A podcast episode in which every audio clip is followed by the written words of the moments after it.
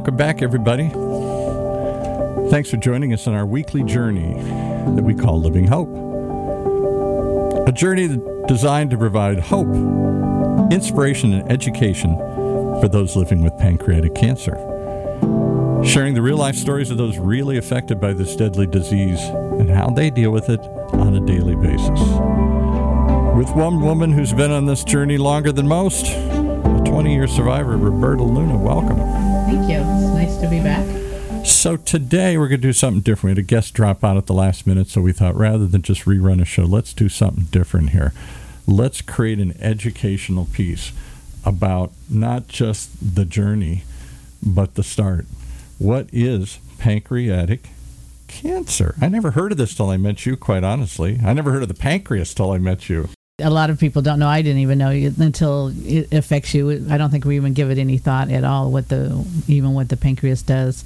But pancreatic cancer begins when abnormal cells in the pancreas grow and then divide out of control, and they form a tumor. Tumors can either be benign or malignant. Malignant tumors are abnormal but cannot invade other parts of the body, whereas a malignant tumor grows out of control and can spread to other tissues and organs. The cancer spreads. Right. And even when the cancer spreads to other areas of the body, like into the liver or lymph nodes, it could be still called pancreatic cancer if that's where it started. That I didn't know. I thought it would metastasize, morph into something different. You'd now have breast cancer. You'd now have cancer in your lymph nodes, whatever that's called. Yeah, if it started in the pancreas, it can end up in the liver, the breast, the lymph nodes, other organs, but it would be still classified as pancreatic cancer. So let me ask you, I'm going to react to a couple of these things here. This is a show to bring out the myths and realities, what it is, what it's not. And maybe this is something people can refer back to. Maybe this is the kind of show that people start with when they're on this journey. What is the pancreas? So what is the pancreas? The pancreas is an organ. It's located it's deep in the abdomen, more behind your stomach, and it lays more on your back and around the spine. It makes the enzymes that helps digest food and the hormones that control the blood sugar levels. So it's a very important organ that we really need to have. So why do we never talk about it? We hear about the heart, the lungs, the other organs, and the liver. I never hear anybody talk about, hey, how's your pancreas? And you probably don't until somebody starts to have a problem with it, and then that's when most people want to know, what is the pancreas, what does it do, where is it? It's not until we start having an issue with the pancreas that we question. A couple other little organs I never hear much about, but more than I hear the pancreas, the gallbladder, until suddenly it explodes one day and you got to remove it. What the heck is the gallbladder? I'm not even sure what it is. Sort of like an extra sac, I think, that keeps something bile or something in it. You can live without your gallbladder. Yeah, that you can live without. I mean, but you can't live without your pancreas. Well, you can actually. You become a diabetic as soon as they remove the pancreas, so you can live without it. It's just it's a very important organ. So if they have to remove it, you have to go on enzymes for digestion, and a lot of people have to go on. Well, if they remove the full pancreas, you have to go on insulin. You become a diabetic. So one of the questions I've heard over and over again as we've talked about this show, as I've talked to people about it, is, what's the big deal? Like breast cancer, you just got to get to it early enough before it spreads, and we remove it. You remove the breast lump, and you're probably safe. You remove the lump in your lymph nodes, you're probably safe. You remove the brain tumor, it's harder, but you're probably safe. Why can't, when I discover I have pancreatic cancer, why can't I just cut this out?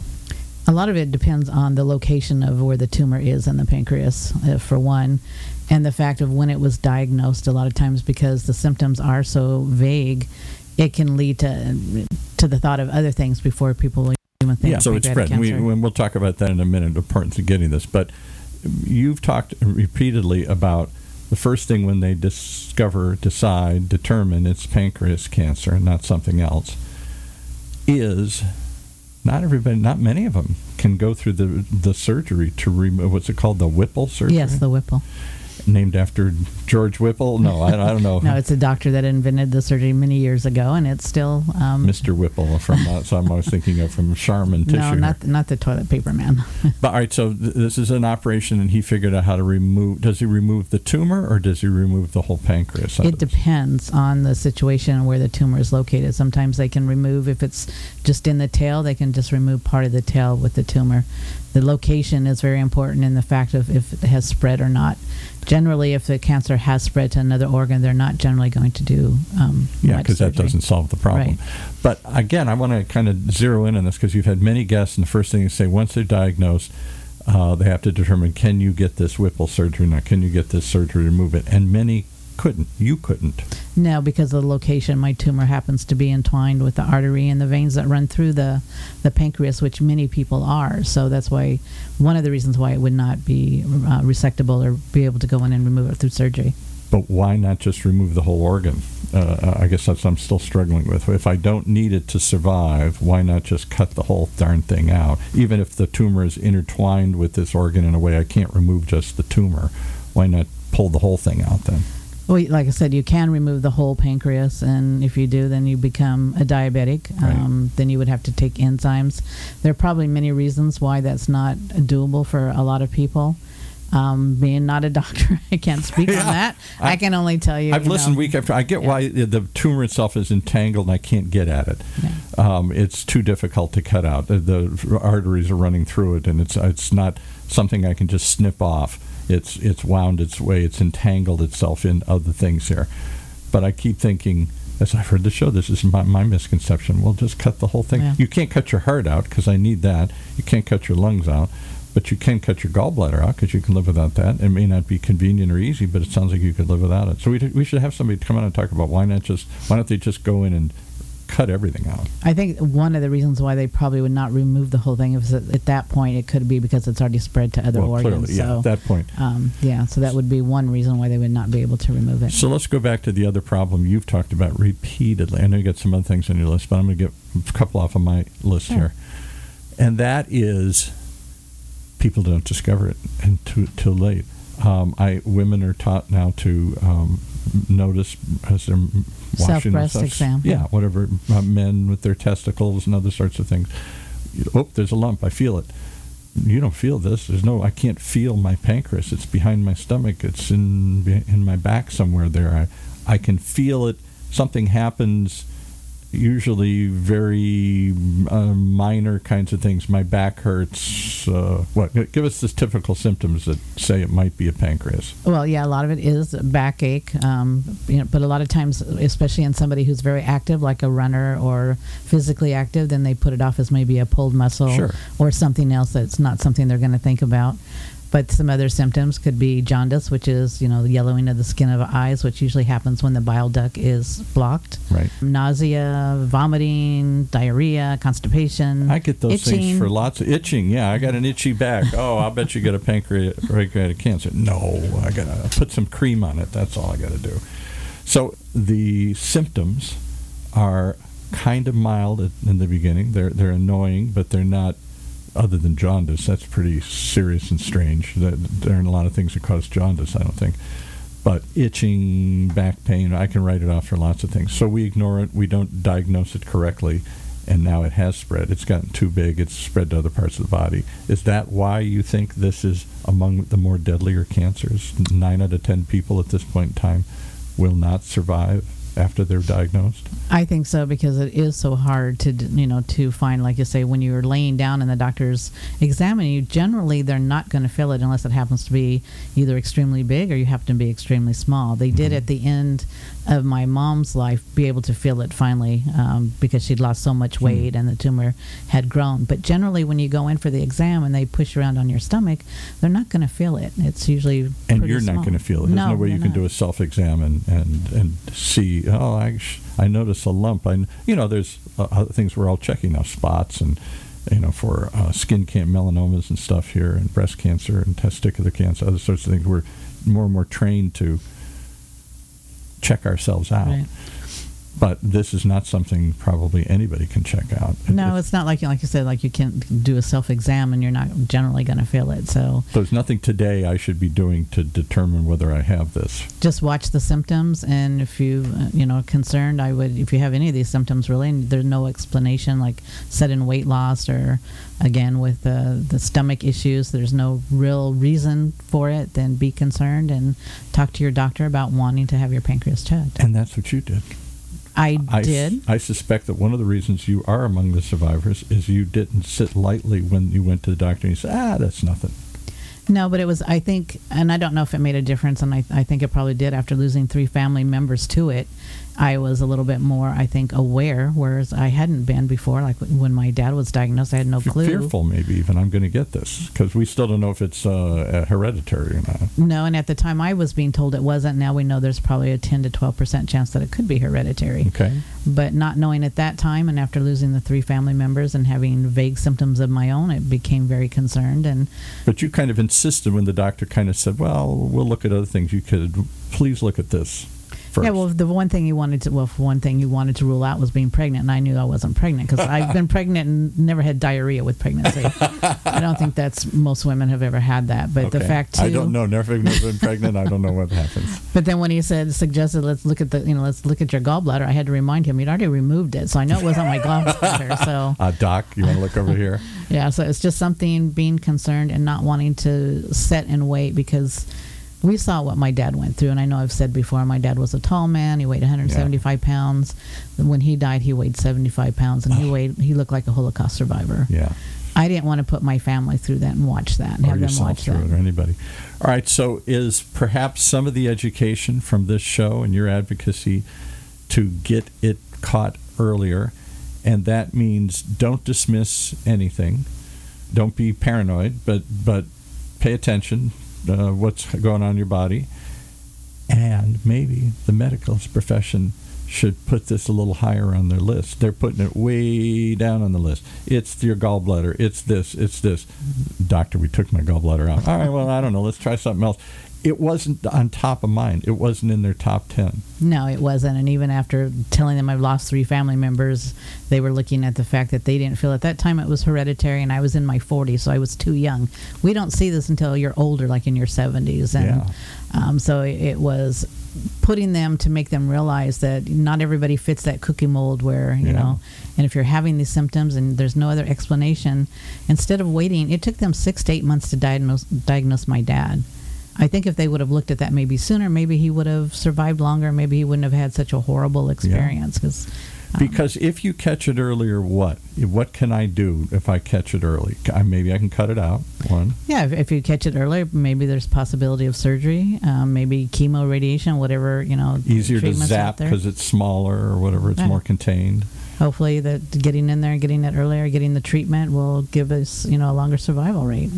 Anything I can do, I'm still encouraging you to do some shows on alternatives. You had somebody come in and talk about some lots of alternatives, some of which are just flat out crazy, some of which are a waste of time, some of which might be intriguing. You've yourself tried some alternatives. You've had a couple of guests hint at some things. From positive mindset to changing your diet to Eastern medicine, I don't know, other sorts of things, witch doctors waving a stick over you, whatever. Is there anything that you know of today? If you told me, God forbid, Paul, you got pancreatic cancer. We're going to try and cut it out. Oh, we can't. We're going to try and radiate it, and that may be a work. What can I do proactively?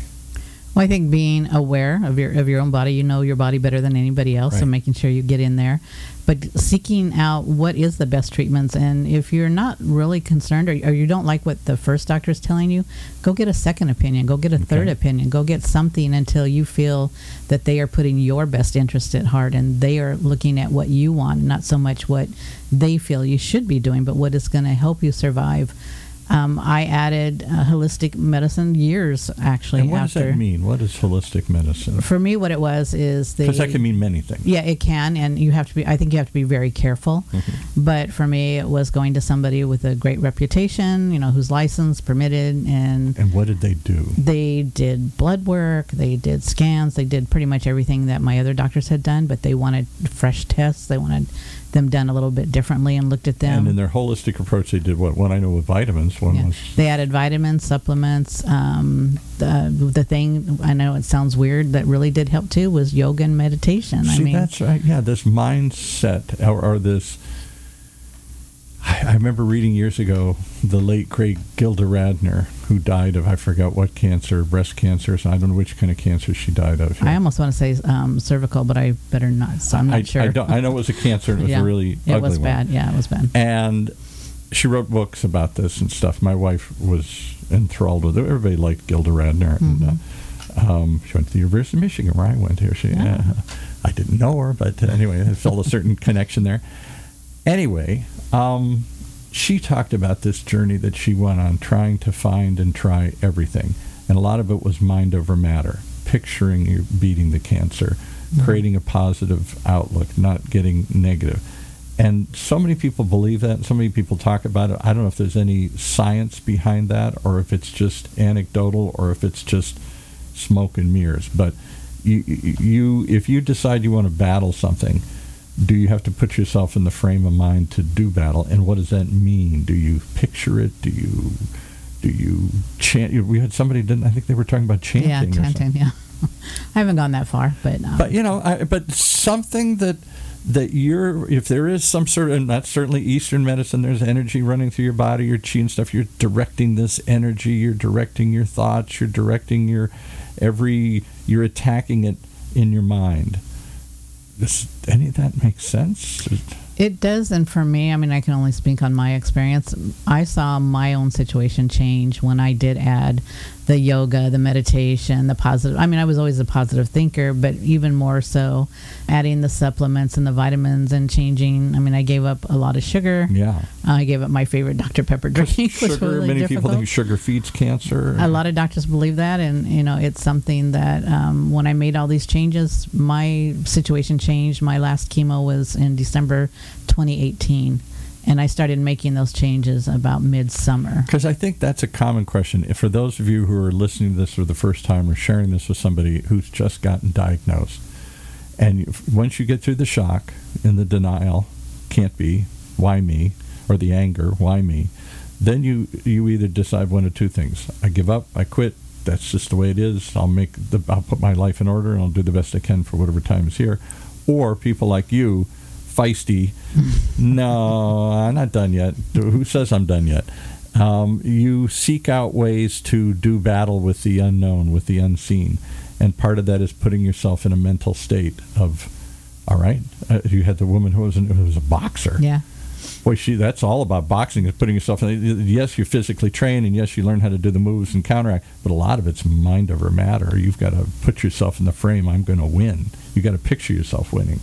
You do, and I believe it's a combination of everything, you know, the mind over the matter, getting the proper treatment, getting a good support staff with your medical team, your personal support people. So could you share with us, just walk us through, I just want to visualize what your visualizations look like. What does the doctor tell you to do? Do you see the cancer in your mind, and do you see yourself beating like an athlete? When my daughter was training to be a basketball player, she didn't make it she made it to varsity, but she didn't make it beyond. The coaches would say, picture the ball going through. You get see yourself winning. You know, you got to believe it. You can't just believe it, you got to picture it in your mind. I've had people say, I picture the cancer. I picture whatever it looks like to me, and I'm attacking and I'm winning. And I said, what the heck does that have to do with it? And I said, well, it's all about putting that mindset and that winning mindset. Yeah, I think it helps. I mean, like the guest that we had that was the boxer, I could really relate to her, because that's how I refer to my cancer. Whenever I talk about it, I'm in round 20. Yeah, right. So it's something that I refer to, too. I have, I was given boxing glove necklace, and, you know, so it's something that I refer. I totally understood where she was coming from. And I don't know if you remember when we were growing up, they had this little thing that looked like a bozo or something, but you could punch it as a punching bag and it would come back and hit back at you. Yeah. It stood on the ground. It wasn't something that hung. It stood on the ground. There's a name to it. I can't think of it. I can't think of it either, but what my visualization was that thing, but in the shape of a pancreas. Hmm. And I was, you know, I would continue to keep beating it and keep hitting it and keep hitting it. And I know it sounds weird, but it did help. It made me feel like I was doing something. And is this a daily, like a mantra, a visualization, or just a mindset, a frame of mind that you're in, that I'm in battle now here? Or do you, I'm trying to understand, I've never been able to visualize things and just see myself doing something. Right now, it's not a daily thing. It's like maybe when something comes up, but there for a while, it was like, you know, every day you do the meditation or whatever it is, you know, that gets you through. And is it just calming yourself, or is it putting your mind in a different place? It's both, actually. It puts your mind in a different place, and sometimes it's very difficult to do that because you have to remove everything, any sounds coming in from the house or anything that could be disruptive. And all those little hamster wheels rolling in your head here. What if? Oh my God, that's going to be in the fear. I don't know that tension. I don't know that fear and anxiety makes it harder to win, but I believe it is. Fear, I think, can make it stronger. I think the anxiety can be more of a negative, just because it's just something else that you have to fight. But, you know, if you can, I mean, do fear, we make ourselves sick by getting ourselves? I've made myself sick in years ago. I get so anxious about something, my stomach's turning. Yeah. You can get an ulcer. You know, you have a heart attack. I mean, you can really create something in your body. Bad things happen if you're just constantly tense and fearful and anxious and stuff. Yeah, well, I think, like I said, the anxiety for me is bad. And there's a time when all of us, most of us survivors, are getting our scans that we have to do every so often. So they call it scanxiety because you're very anxious. And a lot of times, you know, it's they plan these on a Thursday, so you're going to have to go the whole weekend before you find out anything. You're kidding me. Oh, it can be difficult. But I think for me, it's the anxiety is worse than the fear. I mean, if you fear something, but you can look at that fear in the eyes or whatever you want to justify and go for it, then sometimes that can give you that extra fear fight. Fear sometimes motivates you, or it puts you on alert, whereas anxiety just seems to depress you and turn you into a jellyfish. Yeah. All right, so we talked about the pancreas, how hard it is to find, therefore it's, and the symptoms are can easily dismissed as other things. We've talked about that at length. We'll keep talking about that because that's the problem, why it doesn't get diagnosed quicker. The doctors don't have it first in mind because this isn't statistically, in terms of raw numbers, this isn't as pervasive as other forms of cancer. There aren't as many people infected by this, right? No, actually, in fact, this year they estimated that 62,000 Americans are expected to be diagnosed with pancreatic cancer. That's like 170 a day, and out of that, only 11% are going to survive 5 years or greater. Whereas if you're looking like at something like breast cancer, I looked it up earlier, and there's like 365,000 women that are diagnosed with breast cancer. So they always talk about pancreatic cancer being rare, and we don't think of it as being rare because we hear about it so much, but they base it on the numbers is where just they get sheer numbers. So there are cancers that more people get, and therefore I think about it more often and I put more dollars. That's part of the problem in curing this, finding an answer. Not enough people, not enough money for the drug companies, not enough doctors hear about it or see it. So it's not. That's how New York's advocating more money and pay more attention to this, and they're like, let's go after the bigger fish here. Let's go after heart disease. Go after. Well, we've done pretty well actually about getting, you know, the funding and going. We go every year to Advocacy Day in D.C. and talk to our representatives, so that is improving, but we need to improve it a great deal more. There are a lot of nonprofits out there that are doing great. I mean, you can go to PanCAN's website or you can go to Hirshberg's and see what they're doing as far as research. And it's really amazing how much it has changed. But we just need it, you know, faster and to come sooner. So, well, those are my list. I ate up most of the half hour here. Give me some more highlights from your list. This is Pancreatic Cancer 101. We talk about what's the pancreas, how hard it is to diagnose, how few people think about it, so the doctor may think of four other things before. It may take 6 months for them to properly diagnose, in which case it's now grown, it's spread, and therefore it's more deadly. What other misconceptions or myths or things do people need to know when they hear this? Well, I think a big myth is that nobody survives. That's one thing that you're always told is nobody survives this, and you feel like you're getting a death sentence. Which is why you say don't go to the internet immediately, because that's the message you're going to get loud and clear. Right. You're done. Yeah, we try to, because you tell somebody not to go to the internet and research, that's the first thing they're going to do. Yeah. So we actually advise them to go to someplace like PanCAN.org or Hirshberg or Let's Win, some of the other nonprofits out there that have great up-to-date information that you can rely on. Don't just go Google and look at the first thing. Right. Find a reputable place to get your information and to contact and reach out to. I would also, just be very aware of your own body. Nobody, again, like I said, nobody knows your body better than you do. So if something is happening, you need to get it checked out.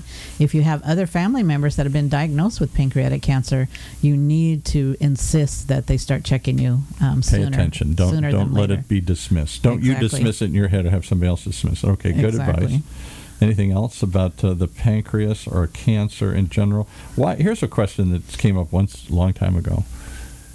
Are all cancer cells the same? Is cancer just cancer, just cancer, whether it's in the brain or the breast or the pancreas? Is it the same? I guess I don't know what it is. It's something that's gone wrong in the cell that's killing me instead of I really don't even understand what a cancer cell, when it turns into cancer, what does that mean? Well, my understanding is when it turns into cancer is because, for one, you know, it keeps multiplying and not stopping. Okay. I think generally maybe all, you know, cancer cells share some similarities, but with pancreatic, it's been so difficult. I think I explained before, and my doctor explained it like being a hard-shelled peanut M&M to try to break through that to get the chemo through it so that they can, you know, eradicate. Outer protective shell of this type of particular cancer. And the other thing, I suspect they're not all exactly the same, is because some cancers are detectable with a blood test.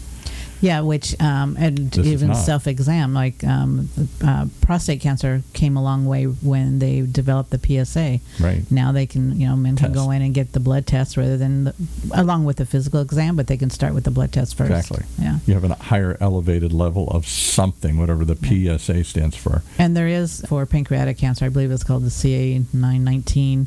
What it does is it keeps track of the tumor. It doesn't necessarily diagnose pancreatic cancer, but once you're diagnosed, they do this test pretty regular to see how the tumor is reacting to the treatment. And if it so is that's reactive. Clearly one of the holy grails that everybody hopes for, a breakthrough in a blood test of some sort like prostate, where you could go in and, as they run a panel of tests on your blood, if they ran this particular test that doesn't exist right now, but if they created it and ran it, it would pop up and say, hey, we see the early stages of something here. Let's treat it. Let's radiate it. Let's cut it. Let's maybe change your diet so you're not feeding sugar to it and it won't grow or whatever. Yeah. And there is a blood test they're working on. It's just not there yet. So hopefully, hopefully very soon we'll get it. Yes. Okay.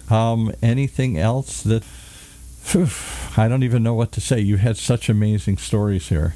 Anything else you'd like to pass on in Pancreatic Cancer 101? Any other tips, any other thoughts, any other misconceptions or Well, again, just like I said, be aware. You're the best, your best own advocate. You know your body better than anybody else. If you have any concerns, don't be afraid to speak up. And if you're not getting listened to, find another doctor. Go get a second, third opinion, whatever it takes for you to feel like you're finally being listened to. Does it help to go to groups and therapy? Does it help to handle it, to not just get information, what are you doing, how are you dealing with it, but to not feel alone? I'm the only one fighting. It must feel very lonely. It does, and now there's a lot of support groups designated just for pancreatic cancer, which I would advise somebody to go to that regular than a general. But whatever works for you, you can contact patient services at pancan.org. I know you'll give the number later, but you can contact them. Again, like I said, Hirshberg has, you know, groups that you can contact. So there's a lot of groups out there. I would suggest finding one that deals only with pancreatic cancer and not cancer in general. It makes it easier. And I'll say the other eye-opener for me, I'll end with my own last thought as I've listened to this show week after week, is that it's not, yes, it's your journey. Yes, it's your struggle and your fight, and it's your life at stake here. I get all that. But the circle of people it affects around you, your husband, your family, your kids, your friends, your work, your community, I don't think we take that into account enough.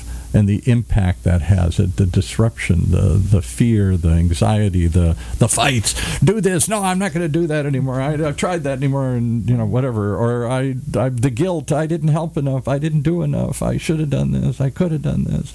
There's a lot of that sits under the surface that seems to come up in these shows a lot here. It is, because we've learned that it doesn't just affect the patient survivor. It's a family. Unfortunately, a family disease, because everybody is affected by it. Whether, like you say, they feel at loss because there's not a lot they can do. But, you know, as a survivor and also as a caregiver, I think being the caregiver is a much harder job between those two. Yeah. And I really do appreciate my caregivers, my husband, my sons, my family, my friends, and everybody that's been a part of this journey with me. Without them, I don't know if I could have gotten to it. Having been a caregiver for my mom, my dad, my aunt, not with pancreatic cancer, but other deadly things, everything, you're always left with that, did I do enough? Yeah, well, what if? What if? What if I found it sooner? What if I'd done more? I'm sorry the time I argued with him. I should have done this. I could have done this. There's a lot of that goes on.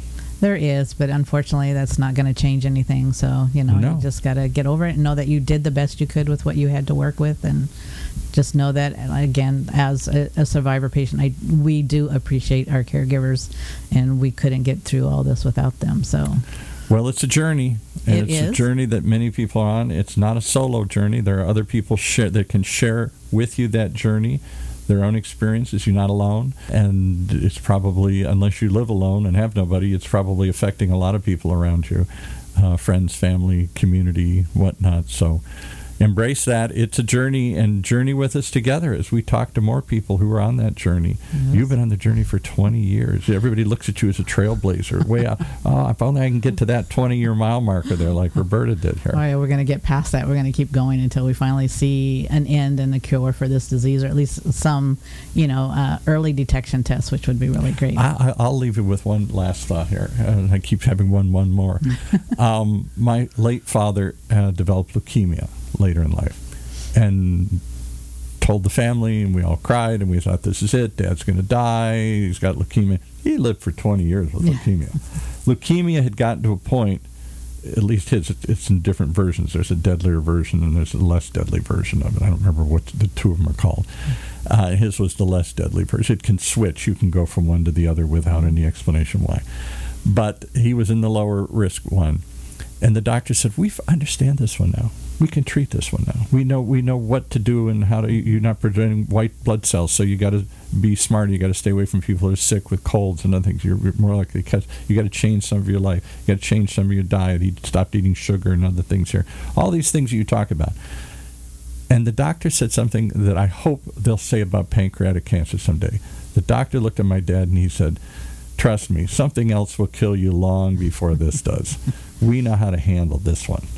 And it was that he dealt with it successfully for his whole life, for 20 years or something. Yeah. So we tend to think of cancer as a death sentence. And in more and more cancers, we're finding a way to not just stop it or to throw it dead in its tracks here, but to deal with it and to handle it. Heart diseases and stuff. Yeah. People can live with heart diseases now for years and years and years. We got to get to a point where the doctor says, I know this is bad and I know this is serious, but trust me, something else will get you before this does. Yeah, and we have a lot of doctors and researchers who believe that this will be a disease that will be manageable. Something that is manageable and treated, and that we will not be dying from. Before we leave, real quick, I want to do two things. One is wish a happy 15th birthday to Trent Luna, who's been on our show and who lost his dad to pancreatic cancer just shortly after he was born. Right. We've had him on the show. And he's not related to you. No, he's not. We just share the same name. But I would be very proud of him to be a family member, because he's a great young man. Really? He's gone to Advocacy Day with us a number of times and shared his story. He's turning 15 today, mm-hmm. and a sophomore in high school, and we're just very proud of him. And I just wanted to wish him a happy birthday. And an example of how this affects people, he lost his parent, never met his dad, right? No, he never. Well, he was a baby, so he didn't know him. His dad did get to hold him and whatnot, but Trent, I'm sure, and he's carried on this fight on the name of a father that he grew up without. Yes, I know he's done an excellent job. He's a young man I would be very proud to have as a family member, as a son. Me too. But I'll claim him just because we shared the last name. And then also, before we go, yesterday, August 17th, was National Nonprofit Day. I'd like to dedicate this episode to all those nonprofits that are out there working tirelessly on early detection and the ultimate goal to finding a cure. So thank you. All right. Thank you for doing what you do. Tune in action every time. Tune in more. That's what I'm trying to say. Keep coming back. Too often, I think we think this is frightening, depressing, fearful. I don't want to hear about it. That's not the way to find your way through this journey. And if you or anybody you know needs help right now, there is a place to go. Lots of places to go. We'll give you one. Patient Services at 8772, the number PAN 2, PANCAN. Got me all shook up here. Patient Services, 877, the number 2, PANCAN, for the Pancreatic Cancer Action Network. For the OC Talk Radio Network, I'm Paul Roberts. Thanks for joining us. Thanks for sharing this conversation, this journey with us. And I hope it brings you some help, comfort, relief, and shows you a path forward for you or someone you know or love. Share this story with someone today. Thanks. Come back again.